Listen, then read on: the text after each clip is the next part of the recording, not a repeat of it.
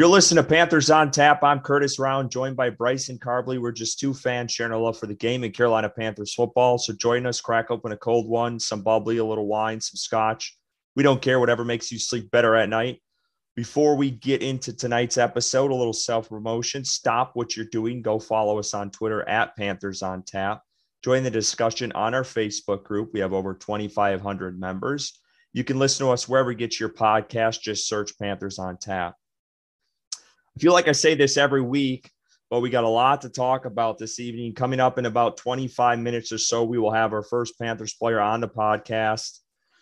The one and the only Mike Wall. He played along. He played along the offensive line just a few years back. He's now reti- retired from the league. He's got a great story to tell. You'll hear it right here on Panthers on Tap. But before we get to that, Bryson, it's getting pretty old here. Um, Panthers fall again to a team they really should have beat. The Dolphins defeat the Panthers in Miami 33 to 10. Man, this was a tough one. It really was. All facets of the game, man. Offense, yeah. defense, special teams. Let's break it down, man. This is we're not in a good state right now. Yeah, all all four or all three sides of the ball um, did not play well on Sunday. And I mean, everybody knows I'm a Cam Newton apologist, and Cam Newton Stan, and I like even I can admit that he had a bad game. Uh, but his offensive line absolutely did not help. Um, one of the worst, terrible, one of the worst graded offensive line performances in the history of the NFL by Pro Football Focus. They had an offensive lineman Trent Scott that graded as a zero. Um, I don't, I don't even know how that's possible, but his best um, play was pulling Cam Newton in the end zone. yeah. So uh, it was literally, I mean, I think Taylor Moton was the highest, and he had like a 58 or something like that uh, grade on, on the offensive yeah, line. Did, he gave up a sack too, didn't he? Yep. Yep. Um, Michael Jordan played bad. Dennis Daly was a was a um, turnstile at yeah at left tackle. I mean, it, nobody played good on that offensive line. Um, uh, Christian McCaffrey goes down with an injury. Uh, your wide receiver on the first play drops two passes, almost a fumble on one. Um, DJ Moore is supposed to be your wide receiver one, and just out of sorts. And they come back next drive, and, and Cam does hit him for a 64 yard pass, but um, to set up the only touchdown of the game. Um, it, it, was just it was just embarrassing to watch because the Dolphins just um, manhandled them all day. And this is a team, a Dolphins team that has the statistically the worst offensive line in the league. Mm-hmm. Um, so somehow they've rated worse than the Carolina Panthers, and um, they were pushing the defense around. Um, it was interesting. Little side note that Derrick Brown didn't start, and I think Matt Rhule mentioned that today. That did you notice that at all? Yeah, I did. I didn't I, pick up on that. I did. I saw. I saw it on Twitter when when once the game started, so I I was paying attention to it. But Phil Hoskins came in. He had a sack, and um, I thought he played pretty well. And then Bravvion Roy and Daquan Jones, I thought played decent. Um, but yeah, Derrick Brown, I don't know what's going on with him, man, but he has not lived up to the first round pick hype. Uh, he's not even doing what he's supposed to be uh, doing, which is a run, a run stopping defensive tackle. Um, yeah, I mean, tackle. I didn't even know he was it didn't start. I mean, and I and I usually will pick out when I see someone out of sorts or mm-hmm. hey, uh, you know, Brady's coming in or something like. I mean, I didn't even know he was. I didn't know that until I like today, until they asked about it. Until I think Darren asked about it today. But yeah, CJ Henderson got my start as well, and I thought he played well. Um, yeah, he um, had some he had some flashes. I thought too.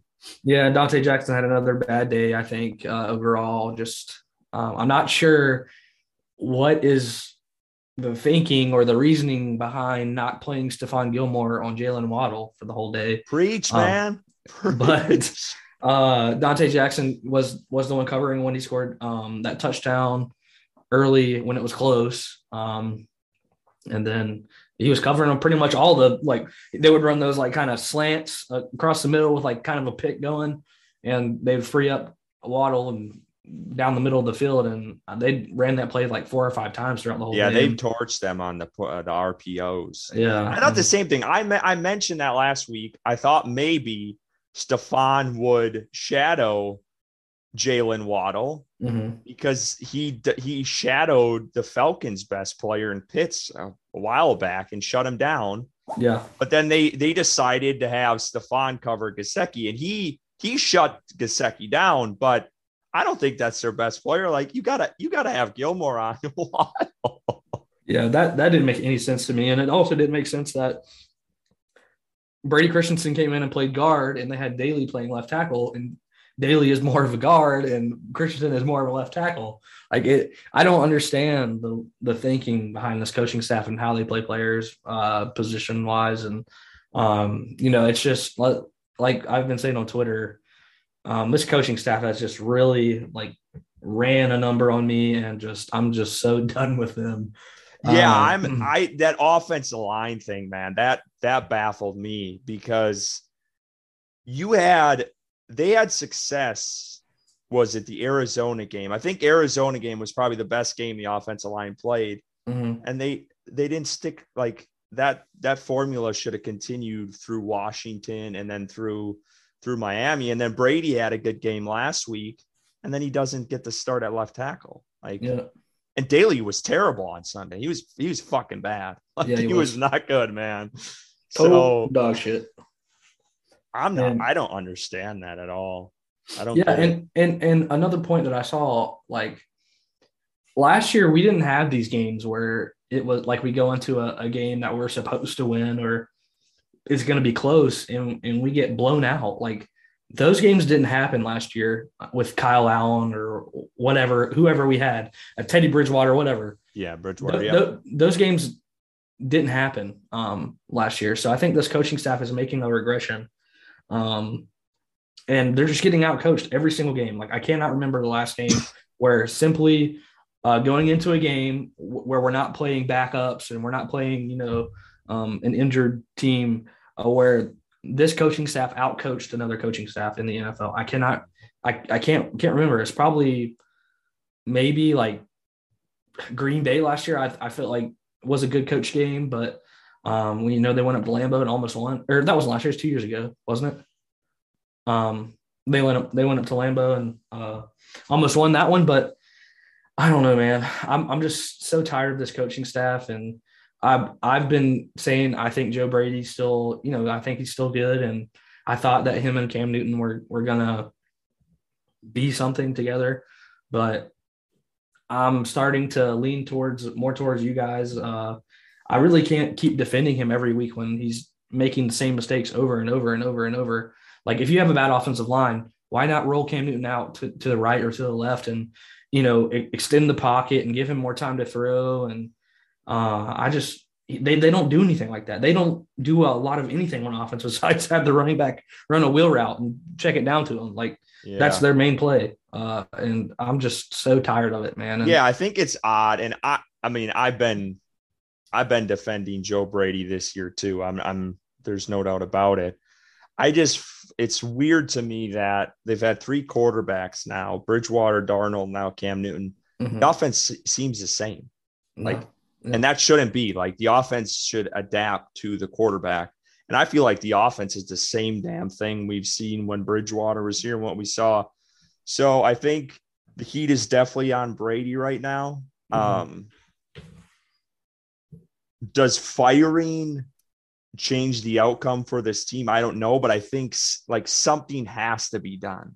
So there needs to be there needs to be a moment where someone is axed whether that's Brady or an offensive line, co- like something need, there needs to be Matt Matt Rhule needs to make like it seems like this is a week to make a change for something and and put your foot down because things are not changing and you you mentioned and I totally agree with you. I this team last year they would lose games but they would fight to the end and it would be like they were about to come back and win and then they just mm-hmm. fall short. This year, I mean, this last game was embarrassing. It was just a blowout. It was like the Giants game. It's kind of yeah. reminded me of. And I mean, that's like the second week, and they've showed promise throughout the year. You know, they put it, they, you know, they played Dallas all the way down to the wire. I mean, they beat Arizona. So there's flashes along the way. It's just these guys, there's not a consistent progression with this team right now. And I thought we would see it up to this point especially with the schedule they've had. I mean, there's they've had some so half these games are, I mean, uh, Philly, Minnesota, New York. That's all three winnable games. There's no way in hell they should have lost any of those. New England's a winnable game. Washington should have been a winnable, winnable game. And then Miami, too. I mean, at least half of those they should have won. So it's just frustrating because the pro it seems like the progress isn't there. They make they take one step forward and five steps back. It yep. seems like right now. And I don't know, this the loss this week just seemed different, if that makes sense. No, yeah, I agree. I think that I think that Matt Rhule knows like his his seat is warming up. Like this is your second year into your first head coaching job and you haven't established an identity or a culture that you preach week in and week out. And that's kind of something that I'm going to get into with our guest that's coming on. Like, what are some signs that like you can see um, as a fan that like a head coach is losing the locker room. And I, I don't, I just, I really don't know if this locker room is buying into what Matt Rhule is literally preaching, preaching to them. Uh, and it, it's just week in and week out. Like we have to be consistent. We have to get 1% better every day. We have to, uh, I mean, we're putting the plays there. We just got to execute. Execution has to be better. Like, yeah, we get that. But like every week you have you're saying the same thing after every game and it's getting tiring like do something different because what you're doing isn't working like try something different run a different style offense the defense has been playing like shit like since Cam Newton was signed like I mean they played they played really good versus the Cardinals against Colt McCoy but like mm-hmm. the defense I mean is isn't at not at the same level that it was to start the year not even close um they're getting gash in the run game Tua literally completed 80% of his passes versus the Panthers defense. Um, it was just unacceptable. All, all sides of the ball, like the the um, block punt, like Chuba blocked the wrong person. Like that's coaching. Yeah. That is coaching. Yeah. You're the most penalized coach, most penalized team in the NFL. That's coaching. That's discipline issues that the coach is not instilling into their players. Like, um, obviously this there there are obvious deficiencies in my opinion of this team not having a good NFL head coach or any coach on this team having uh, previous head coaching experience and being able to kind of help uh, in this situation because uh, like you said they're they take one step forward like they they beat the Cardinals pretty good and like we're all riding high and then they come out and they just lay an egg uh, and yeah. I, I mean it, was close first watching football team I guess but um, but I mean, Miami, un- inexcusable, just disgusting play on the field, embarrassing to be a Panther fan, embarrassing to have a podcast where I talk about the Panthers every week and and hope that they get a win. Like it's just embarrassing all around. Well, yeah, I'm just tired of shitting on everyone. I mean, I just want something good to talk about. You know, it's like, and I going back to the defensive thing, I don't know what Phil Snow is doing because a lot of, I mean, credit to him. He has been a pretty good defense coordinator these past two years, but these past couple games, the adjustments they're making are not working. And they, mm-hmm. it's not like they don't have players. This defense is a defense Loaded. ready to win. Like they have, they have players that that cannot be an excuse. And it, it's just not working. I mean, guys are out of their gaps and you know Donte's getting burned, and when Donte's, I mean, you got to make adjustments. I'm sorry, but that Gilmore, I'm I'm sure is it looks like he's ready to roll. I mean, put him out there and put him on the best player on the field. Like, man, I just I don't understand that whatsoever, and they didn't make that change at all. Dante was on Waddle the entire game. Yep. And I don't know if the the thinking was Waddle's a faster wide receiver. Let's put our you know our best speed guy on him with Devon, our Donte because that's what he's known for is his speed and you know makeup on a, a on a wide receiver. But that shit wasn't working whatsoever. And the defensive line, they were, I mean, they've been getting gashed these past couple games in the run game. It's yep. it, it's ridiculous. They cannot stop the run to save their lives. And they can't get consistent pressure on the quarterback and dropbacks. And um, I mean, Brian Burns had like a good opening drive and like a drive after, and then he disappeared for the rest of the game. And Haason Reddick can't do everything by himself. Like we get no inside pressure on the quarterback. The defensive tackles get no pressure besides Phil Hoskins that one time, um, which uh, which you said he was injured, which I don't think he was injured. He was just a healthy scratch uh, for most of the year. And you might be right on that. I was trying to figure that out. And then I saw a, a tweet by him that seemed like he was a healthy scratch recently, yeah. but I thought he got injured earlier in the year. But anyway, he still wasn't out there. He should have been out there. Yeah, absolutely. He was playing well.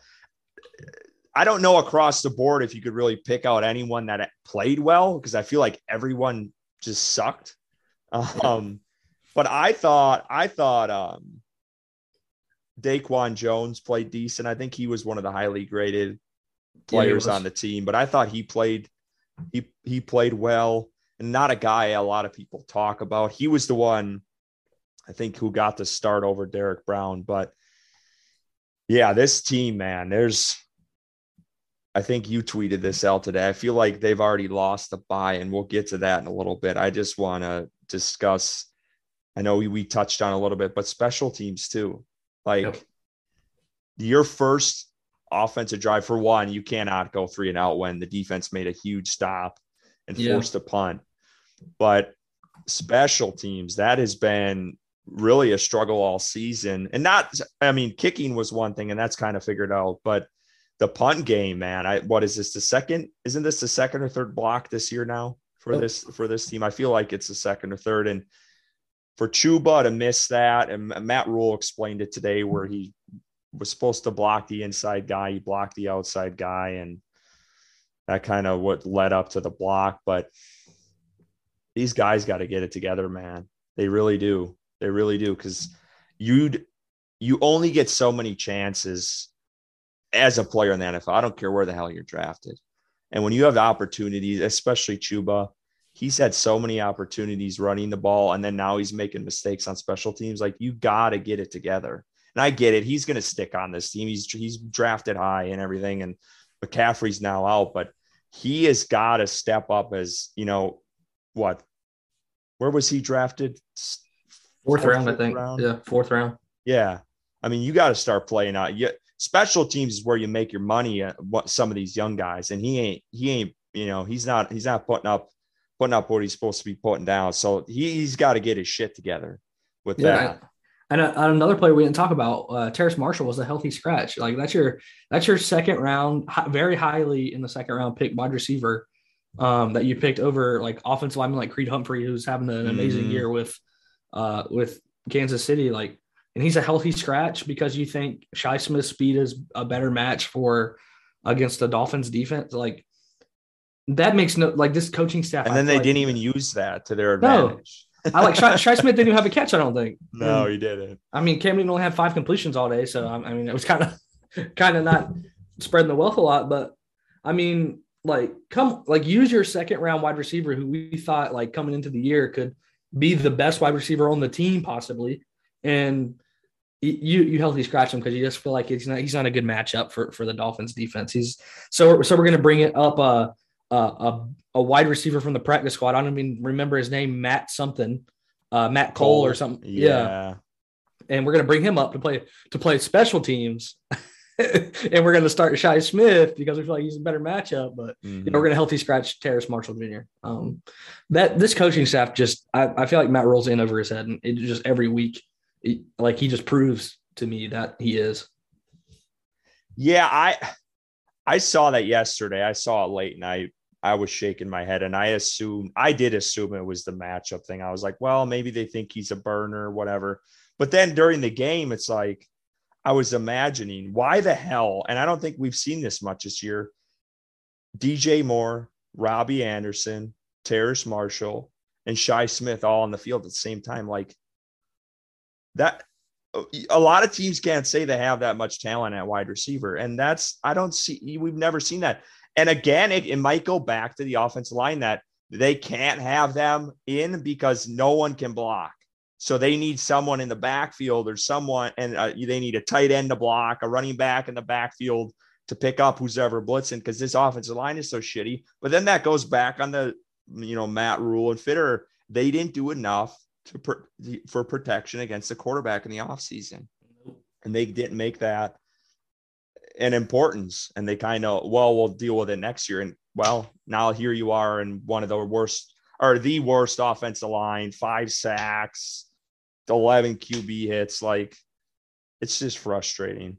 Yep. Every week we're talking about the same thing when they lose. And it's always, it always comes back to the offensive line And I feel like it comes back when they lose that the defense can't stop the run or the defense is allowing the quarterback to torch them or whatever. But um, I mean, it's just like Matt Rhule said today, like there's a formula that teams have that they can beat the Carolina Panthers with. And all of their losses, that's exactly what has happened. Like the team runs the ball and then our, and then they know what to do against our defense to like uh, expose them as a whole. And then offensively, they just know what to do against our same offense. Like you said, you, uh, that's been the same for forever. like they haven't made many changes. So mm-hmm. uh, it's just like if they if there's a formula to beat your team, maybe you should try to do something else to switch that up so teams don't know what you're going to do. And um, I don't know, not predetermined before the game, like, hey, we got the formula, we're going to whoop your ass today, like the Miami Dolphins did. Yeah, and you you said something else. That's something else. I feel like a lot of folks would like to see is some changes along the coaching staff. Matt Rhule was asked about it today. He said at this point he's not looking to make changes, but he also said everything's on the table. Bryson, what do you make of those comments? Do you think it almost feels like changes are coming? I don't think it's what fans I don't think it's what fans on Twitter want. I don't see Matt Rhule getting fired, but what what'd you make of his comments? What would you like to see? Yeah, I I don't know. Um I think if anybody were to get fired at this point, it would probably be Joe Brady. But I mean, I you can't put all the blame on Joe, Joe Brady. Like Matt Rhule is the head coach. Matt Rhule, at the end of the day, approves the game plan, approves the offensive plays and whatever be. Um, and Joe Brady's just, you know, Joe Brady. Like, of course, they need to have a scapegoat, and and I just feel like Joe Brady will probably be the most likely.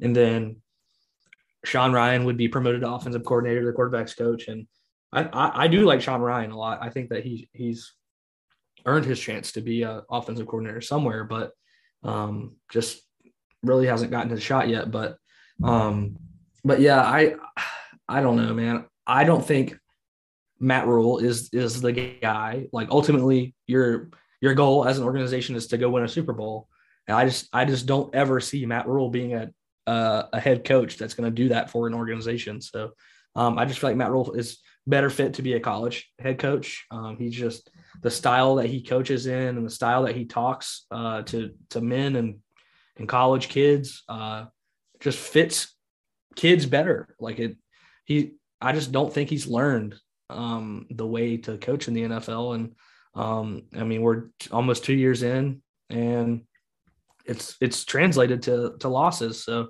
um, I think, like like I said earlier, I think if they come out after the bye and lose to Atlanta in Carolina um, with David Tepper and his family there watching the game and fans there cheering because I it, it, will probably still be a pretty full stadium because people want to see Cam again. Um, but I think that if that happens, if they lose to Atlanta, I would not be surprised if he Matt Rhule is fired the next day. Um, and I don't know if if Tepper would be that bold. I don't think he's worried about the money like a lot of people are saying. He's signed to a seven year, $60 million contract or whatever his contract was. Uh, don't think Tepper cares. Um, Tepper's shown before that he doesn't care about what other people think or spending money or whatever. Um, I mean, it, it would just be so embarrassing again for them to come off of a bye and lose to Atlanta, who they already beat in Atlanta with Sam Darnold. Like that, I think that would just cement that the wheels have fallen off at that point. So we'll see. We'll see what happens, but I don't know. I don't know what to make of this coaching staff right now. Yeah, it's it's tough to say. I I feel like this is the week. It just feels there's a feel right now, just with the press conference today, that something's going to happen. I feel like I feel like something is going to change this week. I don't know if it's Joe Brady, a lesser coach, someone on special teams, but I feel like someone's going to be um, someone's head's getting chopped off this week, basically. I don't think it's going to be Matt Rhule, and I still, I'm still, I'm still stand behind him. I think he can turn out to be a good coach. I know it's I know it's not the way folks want it right now. I I still am behind him right now, and I know it's hard to. It is it's tough right now because they're not projecting in the right direction. Even if they were losing, it's just they're not things aren't progressing to what we would expect. So I feel like something needs to happen during this bye week. And I think I I, I think someone there's going to be some shakeup in the staff. I it it just seems like you know something has to change right now. Um, and what's crazy about it all is somehow they're still in the playoff hunt, which I don't understand at all. But going back I think this week and after the bye is going to be pivotal for Matt Rhule because I'm looking at I'm looking at Ron Rivera's second year, and I brought this up a couple weeks ago, but he went his first year in the league. He went six and ten, and then they went seven and nine. And there were a lot of folks calling for Ron after his second season. And in that season, in week I don't even know where we're at. What are we, week 12, 13? Anyway, the last five games of the year, this is how Ron finished. And this is kind of what gave, even though a lot of people were like, well, I think Jerry Richards get, Richardson's going to let him go after the season. Ron finished strong. They went, they went on to win four of their last five. And that's, I think that's what, as a team, that's what we need to see from this staff. They need to have progression at the end of the season. They can't come out, like you said, lose to Atlanta and just keep on losing. Then I think there's a potential there, but uh, they they need to win some of these la- these last couple games and go on a end the season on a high note. I know folks want to talk about playoffs and that thing. I don't. I think that's out of the question. This team is just they're not there yet. They're not. I don't see them making playoffs at this point. Are you? Do you feel the same way? I mean, it's yeah. just yeah, I feel the same way. Um, Miami, Washington football team was a must win, and Miami was a must win, and they lost both. So um, I have little to no hope that they will make playoffs. Um, and if they, I don't even know if I'd want to make playoffs, honestly, because I feel like that they would get embarrassed on just another national televised event. Um, every, time they're on prime time, they seem to lose or uh, barely beat the Texans. Um, like they did Thursday night, week three. But um, yeah, I, I, I really don't think this is a NFL playoff team right now. Yeah, we got to we'll we'll talk about Christian McCaffrey here, but we do have a guest coming on here shortly. Mike Wall, former NFL player, played three seasons with the Carolina Panthers. We'll be getting him on here shortly, so stick around. But let's talk about Christian McCaffrey because that was really the news of the day for the Carolina Panthers. He is yet again going on IR for the second time this year. He's out for the season. He had an ankle injury suffered in Sunday's loss. Bryson, is it time to give up on CMAC? yes, it is. Um, I thought it was time to give up on him earlier in the season when he was injured for the second time. Um, I he, he's too brittle. Uh, he's um, unavailable and um, I think, like you said on Twitter, the best ability is availability, and he has not. He has not um, been that uh, to to his team. So um, I think after 2022, uh, after next season, the Panthers can cut him and have minimal loss, um, like a dead cap wise. So I think he does get one more season with the Panthers. Um, unfortunately, uh, paying running backs never ever in the NFL. Uh, they've had the highest paid running back in NFL history. He's played 10 games for them since he signed the contract out of like 33 possible. So that's just not acceptable um, when you're spending that much money at a position where um, Super Bowl winning teams have proven that you don't spend money at that position. And I, I'm just done with it. Uh, I think that they should, because the issue is because they focus so much of their offense around him. When he's not on the field, they they, they just look lost. And I think if they move on and, and they they become more of a balanced offense with with the run game and the pass game, that it's just going to be better for the squad as a whole. So um, I'm I'm just done. I don't want him on my team anymore. I don't want to have to worry about him getting injured every time he touches the ball. I'm just I'm just so done with that whole situation.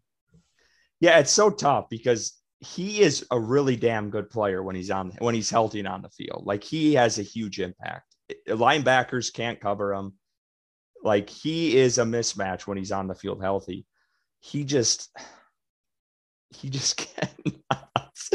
I don't know what it he just cannot stay healthy and it's so frustrating and I was all for them signing him to that big contract. I I really thought he's a generational talent and these, you know, he didn't have all those injuries, but the Carolina just beat the hell out of him for those first three seasons. And then the industry, injuries started coming. And that's where the, you know, this, the, this whole big contract is really falling off the wheels. And we were talking about this, you know, earlier today. I don't know. I don't know how they would ship him to another team. I don't know what team would take on his contract because he hasn't played a full season. What he's missed, I think Joe Person tweeted this out today. He missed 23 of the last 33 games. Like, yeah, he's only played in 10. Uh, that's, that's not good. I, I feel like they're going to have to find a way to restructure. I'm not a contract expert or expert on that. I don't know how that will work, but I feel like that they're going to have to figure out some way to get him, you know, lessen the load of his contract to keep him on this team because, I mean, this he hasn't played and it's unfortunate. I saw his I think he had an Instagram post this evening, and I I feel awful for the guy because I know he he trained his ass off to get out there, and he just he hasn't had luck these past few seasons. So it's just been frustrating. All right, well, we want to get our uh, first Panthers player, our first guest on here for the for our Panthers on Tap show. We have our Mike Wahle. He's an 11 year veteran in the NFL. He's drafted in the supplemental draft. 1998 by the Green Bay Packers, played seven seasons there, went to Carolina for three. He played in Seattle too before he retired. Mike, thank you so much for taking the time and talking with us tonight. Yeah, thanks for having me on, guys. Mike, before before you got on, we were discussing the state of this this Panthers offensive line a little bit. How hard is it to find talented big men up front in this league? That so that so the keys to success are can you procure talent? Right? Like, do you have the right people in, in place to kind of find the the, the ingredients? Like, I, which you have, like, you have the person from a personnel standpoint. Dan Morgan's there now, right? Like, mm-hmm. as soon as as soon as Dan Morgan shows up, I'm going. They're they're going to have the right guys in the room. Mm-hmm. And then you have to be able to develop talent in this league because athletes are coming out of college not being able to play at the level that maybe my generation, generations before me are accustomed to, from the complexity of the offense to the details of the, the technique that you need to execute, given your positional requirements, the speed of the game.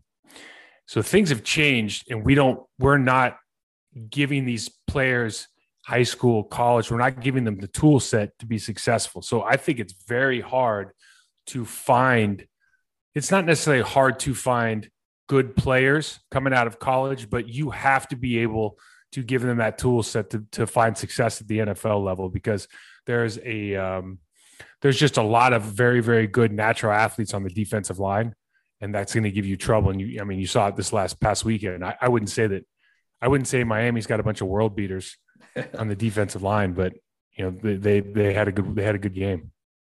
Yeah, a, a very good game, and um, so I, I, guess I'll just move into this question. Um, what can an off- offensive lineman do throughout the season to like improve in his pass blocking sets and his run blocking sets? And then, mm-hmm. like in Carolina's situation, does it make it tough when you have so much like turnover on the offensive line? Like you're not playing with the same guard beside you the whole season, or you're not playing with the same tackle beside you the whole season. Like, does that make things tough? So let me start with that question. I think to a certain extent it does. Um, there is the continuity factor, the trust factor, the communication factor that is real. So I think the biggest thing really is you have you do obviously have that trust. You kind of like know when to switch off play. You know, you're running ET or TT on these guys. You need to know when to switch off. Communication is key, and we don't see a lot of great communicators just again coming into the league. So that's something you kind of learn with experience, and you have to kind of either know the guy how it feels when that guy shoves the guy to your side, or you know how you're going to come into those double team blocks but that communication, pre snap communication, post snap communication on the switches, it's so, so important. The, the hard thing I think during the season now is like we just discussed, they'll like when I work with athletes now, my whole thing is you have to be able to own your entire process. You have to own your career. And that means that you can't rely on and, and the NFL has full of good coaches. There's also bad coaches, right? But you're you are limited by by the time you're allowed on the field with your coach in the off season and the preseason and the regular season. If you want to become a better player, you need to be able to identify, assess, and correct what I call your areas of opportunity, the things you need to work on, your deficiencies. And you need to be able to do that on your own. If it's 15 minutes before practice, 15 minutes after, if it's working on ankle mobility in the weight room, if it's watching extra film, these are things that you have the capability of doing. And if you can understand and identify kind of what I call your root cause issue is, in other words, the thing that you're doing that if you correct will create a, a waterfall of, of improvement across the spectrum of your of your position requirements if you can identify what that is and understand how to correct it, you can get better in this league extremely fast because they are phenomenal athletes and they're very sporting intelligence wise, they're very smart. Mm-hmm. But it's just a question of again, do you have that person, whether it's a veteran player, whether you ha- you're lucky enough to have an excellent coach, do you have that person that's not only teaching you and giving you that tool set, but also holding you accountable to make sure that you're putting in the time to get better. And I don't think we have that by and large across the league. Gotcha. And again, we got Mike Wahle here, former Carolina Panthers player, made to the Pro Bowl in 2005. Mike, there was a conversation earlier this year, I, I would say more amongst fans and the media about Carolina Panthers and transitioning their uh, best offensive linemen in Taylor Moton from right tackle to left tackle when he's played his entire NFL career on the right side. How hard is that for an offensive lineman? Because you played the position. How hard is that going from right side to left side? And it seems like tackle is where it's where it's the most difficult. Yeah. So that line set that you do at tackle, that vertical set, um, you know, it's a little bit different now. I honestly don't think it's as difficult because you look at with the shotgun offense that we run now, the drop is a little bit different. So the like the traditional cup that we used to have, like that U that used to form around the pocket quarterback when he's coming under center doing a five step drop, that launch point's different now. So I don't think just from a from a technical standpoint, yes, you have to switch everything, and there is some difficulty in that. But you can kind of, you know, everyone's kind of setting in a very similar fashion now, or they can set in a very similar fashion because the drop point, the launch point is actually like 10, 11 yards. So mm-hmm. it is difficult to switch over. Um, for some people, you know, but it, it just, that's an individual thing. Like it was, it was hard for me to go from left to right, but it wasn't impossible. But some people, can do it just like that. Some people can't do it at all. And, mm-hmm. you know, no rhyme or reason really why. Mm-hmm, mm-hmm. And what about arm length? Because you hear coaches talk about that all yeah, the time nonsense. with tackles. Nah, it's all nonsense. I mean, we, we get caught up in measurables. Like, there's a couple really key factors to be able to play offensive line really well. Do you like any anybody who has a, a strength conditioning coach in their building understands what a hip hinge position is, like an athletic position? Can you maintain a hip hinge position throughout your set? Can you get your initial footwork correct so your, your toes are basically pointed towards the line of scrimmage, so your shoulders and your hips are square, so you can stay in front of the person. You're not turning your you're turning like your outside foot to give a weak hip. Mm-hmm. Um, can you do these very simple things? In other words, can you get to your real estate spot under control before the defender gets it gets to your real estate spot? Like when you talk about pass pro, it's almost like a it's almost like a dance, right? And I'm trying to stay in rhythm, and you're trying to stay in rhythm. And if you can get me out of rhythm, you're going to beat me. It's just a question of whether or not the quarterback gets rid of the ball. And if I mm-hmm. get you out of rhythm with my set, with my hands, with being precise and accurate, I'm going to win more times than I'm going to lose. Mm-hmm. And so, it, you know, for me, it's not really, it doesn't really come down to measurables. Obviously, there's a, there's kind of like, I would say there's, there's a, a certain ride height. You got to be able to, you know, this tall to ride the ride at Disneyland. There's some physical, there's physical qualifications to play any position in the NFL. But after you get to that point, it really is about who's got the best technique, who has the sporting intelligence, right? And who's got a kind of have that grit and got a little bit of shit to them, willing to mm-hmm. take the pain that it, that is required to be great at this at this position. Yeah, yeah. All right. Mason, did you want to add? You wanted to? Yeah, go ahead. Yeah, I wanted to take more of like a macro look at this team currently, um, mm. uh, just with with the current head coach. So um, I don't know if you've ever been in the situation, Mike, but like fan, fans and me are talking. Uh, what are some like telltale signs that that as fans, like on the outside, that that we can see of a head coach losing a locker room in the NFL? Oh, that's a great question. Um, I think the, the number one thing would be like guys quitting on plays. Guys quitting on plays. Um, if you see an excessive amount of of kind of palms up, you know, when you're on the on the field and everyone's doing this, if you see an excessive amount of that, that's always a problem.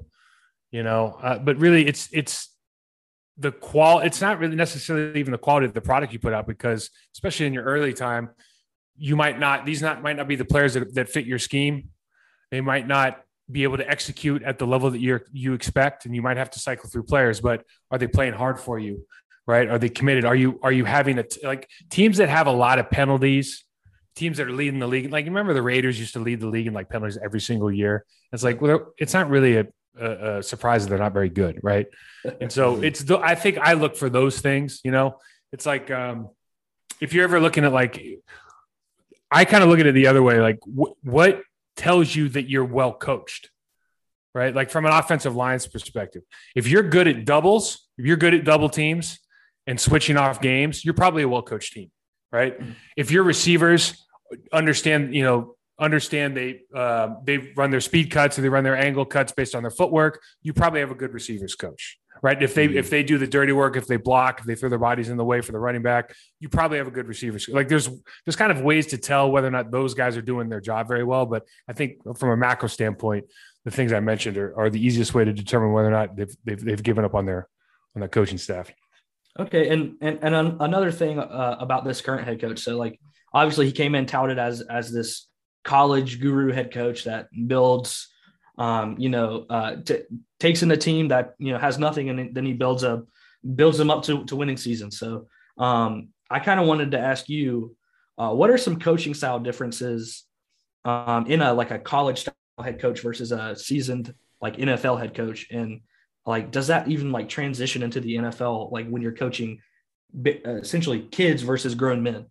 Right. So the I think the hardest part is I had a coach. Um, well, there was a coach on our staff in Green Bay years ago, and he was a great coach.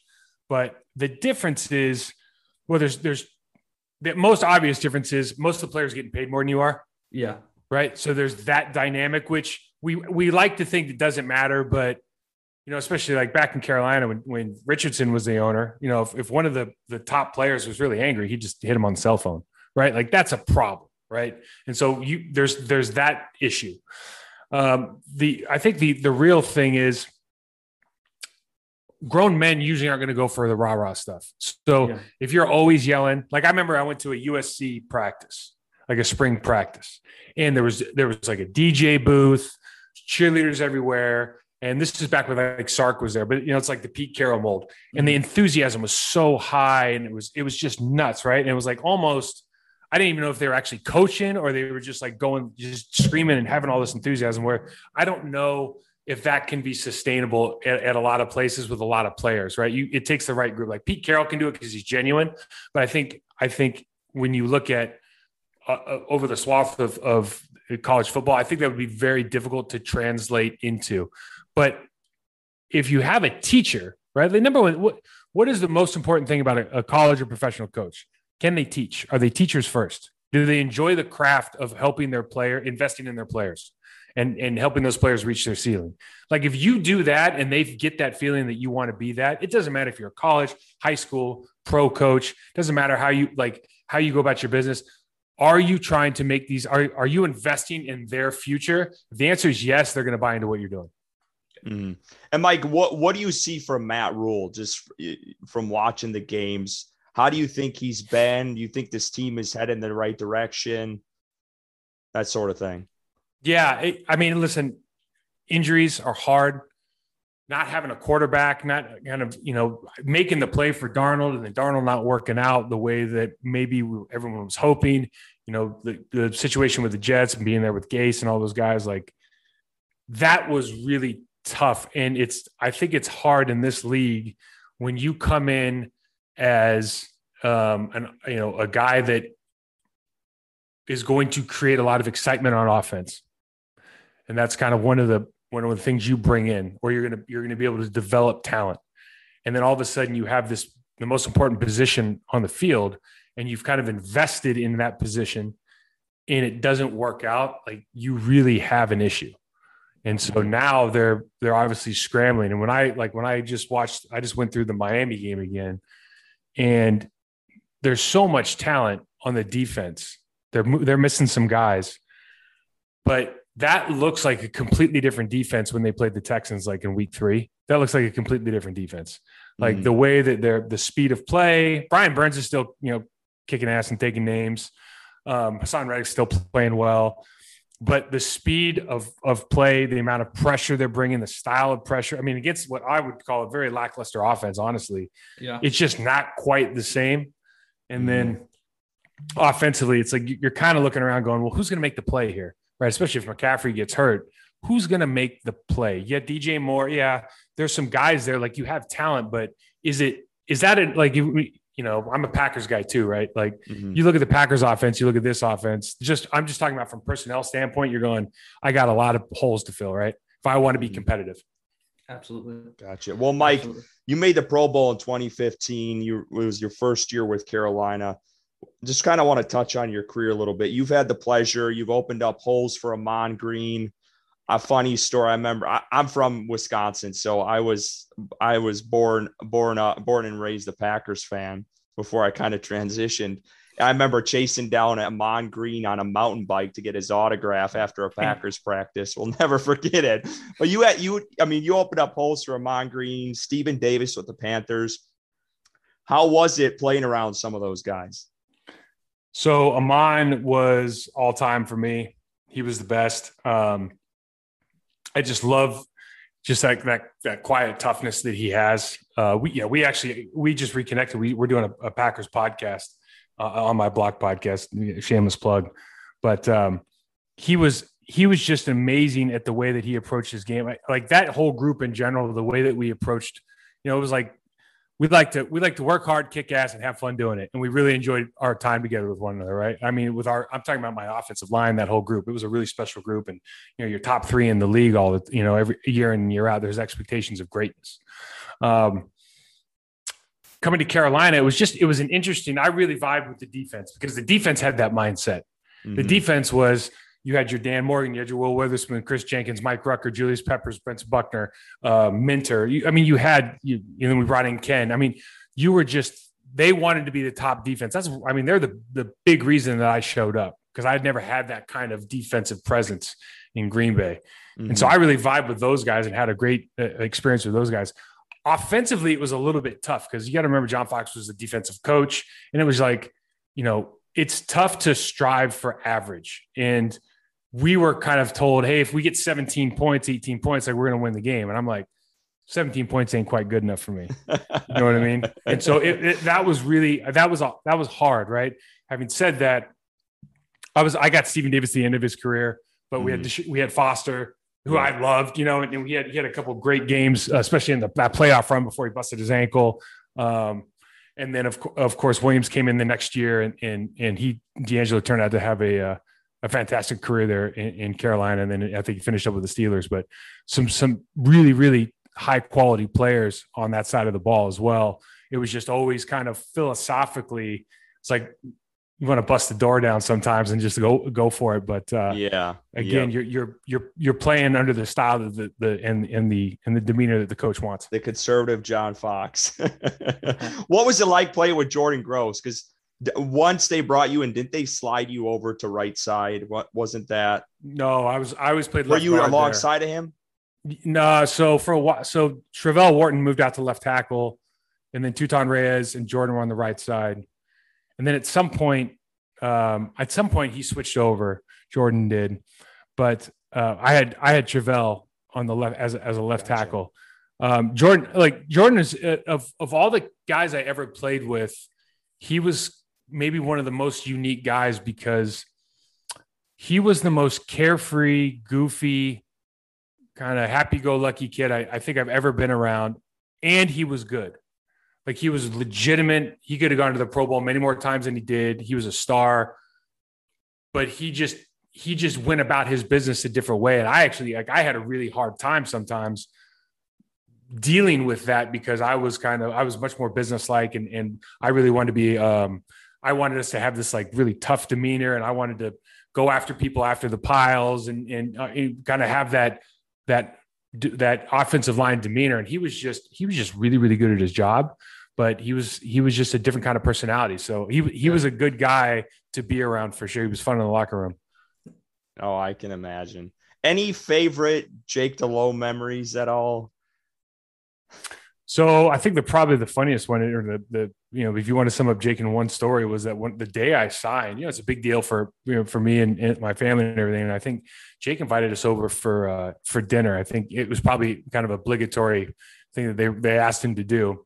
so I went over to his house and uh, I I remember he let me in and there was a couple people over there and and he just sat down. He was just watching horse racing the whole time. I think I said like three words to him. he's big. He's big into the horses, man. He's big into the horses. I Jake. Jake was uh, underrated because you know everyone was he a game manager, this and that. Like he, Jake was out there to win games. I liked his kind of raging Cajun attitude, man. Like I, I like the way he approached the game. Um, he was always out there looking for a fight, and, and I mean that in, in a positive way. And uh, he was a great competitor. And, and after the, when we went to that NFC Championship game, the next two years he got hurt. I mean, it just you know it completely the the, the wheels fell off the bus because we really needed him to kind of guide us around um, as an offense. Mm-hmm. And what about we? We got to bring up. I know. I know he's not a Panther. We got to bring up Brett Favre. What was it yeah. like playing playing with him those those seven years you were there? Yeah, Brett's great. I mean, Brett's a legend, and, and I think you know the thing that I, I try to convey to people about Brett is a lot of with with football becomes a lot of emotion. And you see a lot of manufactured emotion in football because it's a violent sport. And, and, i think at the base level a lot of people are worried about either a getting embarrassed or b getting injured. So you see a lot of kind of tough guy emotion. You see a lot of anxiety built up. You know you watch movies like the program. They're spitting each other's mouth. They're banging their heads against the wall trying to get up for this game. And you kind of when you're growing up, you kind of feel like that might be the way that, at least back in the day, that was the way to do it. And what Brett and that whole group, Reggie White, Leroy Butler, Santana Dotson, all the Frank Winters, all those guys really taught me was, again, like you work hard, you kick ass, and you enjoy you enjoy time doing it with your friends. And you didn't mm-hmm. have to be that kind of guy. You could just go out there, know you prepared, you had confidence, you were good, and you were going to go out and have a good game. You didn't need to manufacture any emotion, so you could go out there and and have fun and smile and still smile while you're knocking guys over the pile, you know, trying to put, you know, put your head through some guy's chest. You could do mm-hmm. all that stuff, but you didn't have to bring this extra kind of emotional baggage with you. And, that was the thing I always loved about Brett. He was just the ultimate competitor, no, no matter what situation. I remember we were in uh, St. Louis in a game. I think he threw like five picks, and he's like, "Hell, I'll throw 17, man. We're we're not going down without a fight." you know, he's he's that kind of guy. So great leader. And Mike, what we got to talk about, you're the founder of Process to Perform. Just talk about that program a little bit for us. Yeah, it's it's it's been a lot of fun. You know, I I started working. I went back in the NFL about five years after I retired, and I went into finance for a while, and I just missed football. And I went back and it, kind of a lot of the stuff we've been talking about here. You just don't, you don't at that level. Most guys don't have the tool set required to be successful over the long haul, and you just I kept looking at okay, what are they missing? What are they missing? There was a lot of there was really three things that it came down to. You know, they need to develop their mindset, they need to improve their technical mastery, and they need to start making ownership decisions, which are lifestyle choices in the best interest of future you.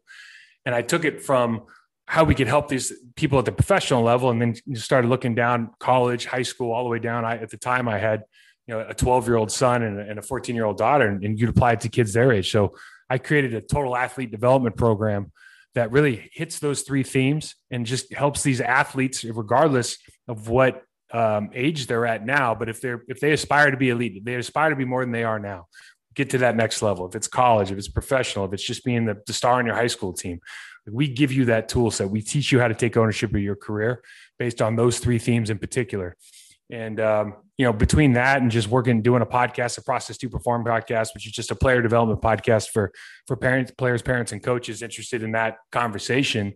You know, it's just been a, a really good way to to stay involved in sports, help as many athletes as I can, and and um, just really enjoy my time both as a as a parent now, but but also as somebody who really wants to part, impart some of this information to the new generation. What do you think is the biggest hurdle for just young athletes in general, from you know elementary to middle to high school, trying to make that next step? Um, well, the, the biggest, the, the, reason that we do everything um, as coaches, as players, that it, everything is based around confidence. We're trying to give these people confidence. And I think the biggest hurdle is athletes don't know where to get that from because we have spoon fed them, especially now, this generation with social media, with all the online platform, with all the online experts. We spoon feed them information. And when they get to the NFL, when they get to college and they have problems, they don't know how to fix their own problems. They don't know how to identify, assess, and correct. They don't have that tool set. So understanding that confidence comes from ownership of your process and confidence comes from your preparation. If you can understand that and live that life, there's really very, very, you know, I would say it this way there's a ceiling that you can get to, like your absolute potential. And then there's where you're willing to, what you're willing to work for. Mm-hmm. And what we're really trying to do is, is, is give you the tool set to get from here all the way to your potential. And really, it's all about developing confidence. And confidence for me, the best form of confidence comes from preparation. It's the only thing that nobody else can take away from you. Well, Mike, we just want to thank you again. Unless Bryson's got anything else, just joining the show. We truly appreciate you guys reached out to us. I'm glad we got you on. Um, if whoever's out there listening, go check his uh, system out, his process to perform. Also, go give a listen. I did see the Ahman Green and um, the Mike Wahle podcast. What's the what's the name on that? Just so we have that right for yeah, folks. that's the On My Block Packers podcast with uh, with AG and I. It's uh, listen, we, it's just like anything else. We, we talk a lot of a lot of Packers football. We digress into some other topics. A lot of, of old head get off my get off my lawn kind of conversations. but if if you're a football fan and you like kind of pro analysis, it's it's it's a good podcast. We enjoy doing it. Favorite favorite restaurant in Green Bay? Well, that's a great question. Let's see. And there's so many more now. I, you know, it's funny when we were back there was it's all it was all bars, right? So the one place that I tell everybody to go is like my buddy from Florida was just up there this week actually, and I said, listen, please go to Anduzzi's and have a beer on beer beer for me because that was win or lose. We're going to Anduzzi's after the game, right? Win or lose, we booze. it was it was uh, oh, what a, what a special place. Yeah, that's a good little spot. Well, thank you again, Mike. We really appreciate you coming on. You gave us a lot of good insight. Thank you, Mike. Ah, thanks for having me, guys. Big thanks to Mike Wahle for coming on, former Carolina Panthers player, former Pro Bowler, 11 years in the league. We really appreciate him coming on and recognizing us as a Panthers podcast. So thank you again, Mike. You guys can go follow him on Twitter at Unrivaled ESS. Yeah, listening to um to Mike talk there, I think that the Carolina Panthers could use a guy like like Mike Wahle on their coaching staff. Um, seems like he really knows what he's talking about and uh, can can coach grown men. So um, shout out to Mike. He was really awesome guy to have on and um, really knows his stuff. So yeah, absolutely go. Yeah, you might need an off, new offensive line coach. yeah. call Mike Wahle. yeah, get get back in contact with Mike right now. All right, let's get to our draft picks of the week.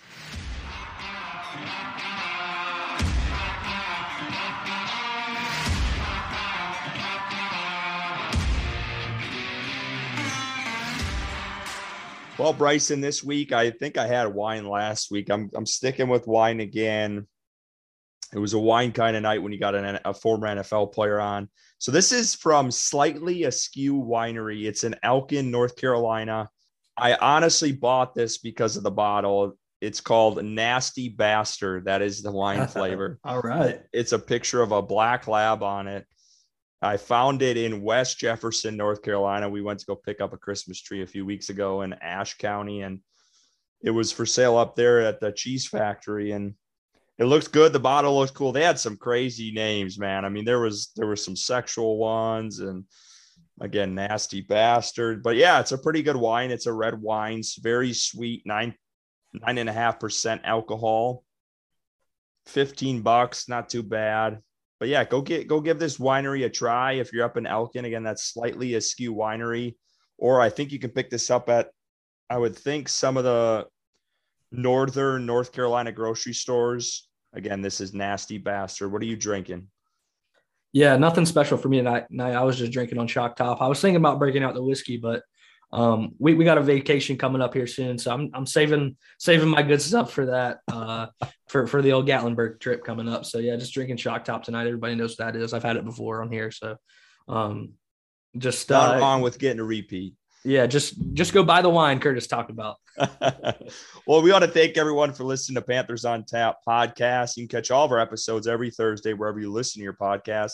Go give us a follow on Twitter at Panthers on Tap for all your analysis and breaking news. And as always,